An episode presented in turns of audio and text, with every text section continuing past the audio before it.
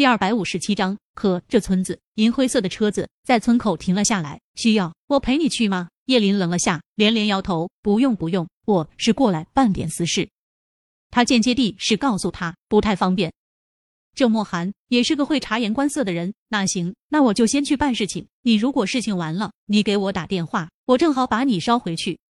叶林点头，感激的看了他一眼，推门下车。跑车掉头时，与一辆黑色的车交汇而过。叶林原以为是自己看花了眼，再看了看那牌照，心里咯噔一声，白皙的脸色变了变。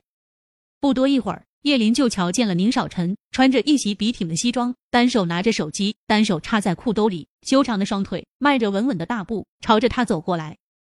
很快，他到了叶林身侧，目光掠过他的脸，一路相谈甚欢呀，叶小姐。叶林眉头皱了下，没说话，转身就朝着村里走去。宁少臣跟在他右侧，同样没说话。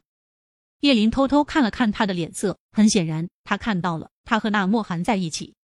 就在他准备收回视线时，男人突然转头，漆黑的眸子紧盯着他。你怎么知道我来这里？叶林不知道他在想什么，只知道他看他的目光让他有点心虚。为什么不接电话，不回微信？男人的嗓音低沉而富有磁性。叶林抿了抿唇，实话实说道：“因为生你的气。”还有呢？男人目光盯着他，带着探究。还有，叶林显然有些懵了。他只是因为生气，他的不理解。还有什么？下一秒。他的后脑勺就被一只大手按住，他的脸突然贴近他，俯身便狠狠地吻住了他。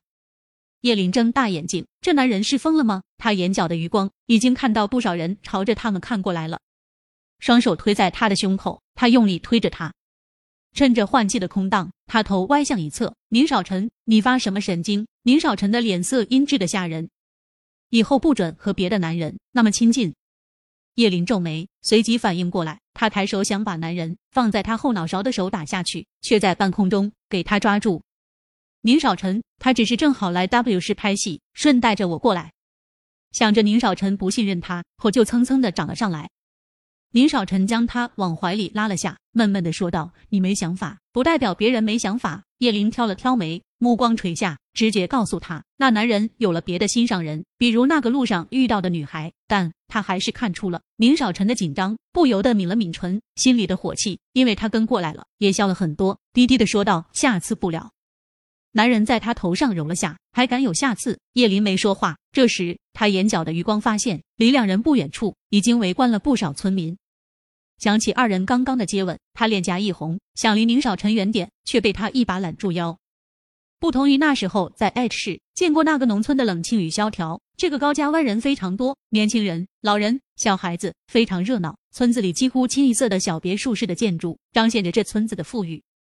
你们是来找人的吗？一个五十岁开外的大妈编织着手里的大红色毛衣，边朝着两人开口问道：“阿姨您好，我想问问高富贵，您知道住哪儿吗？”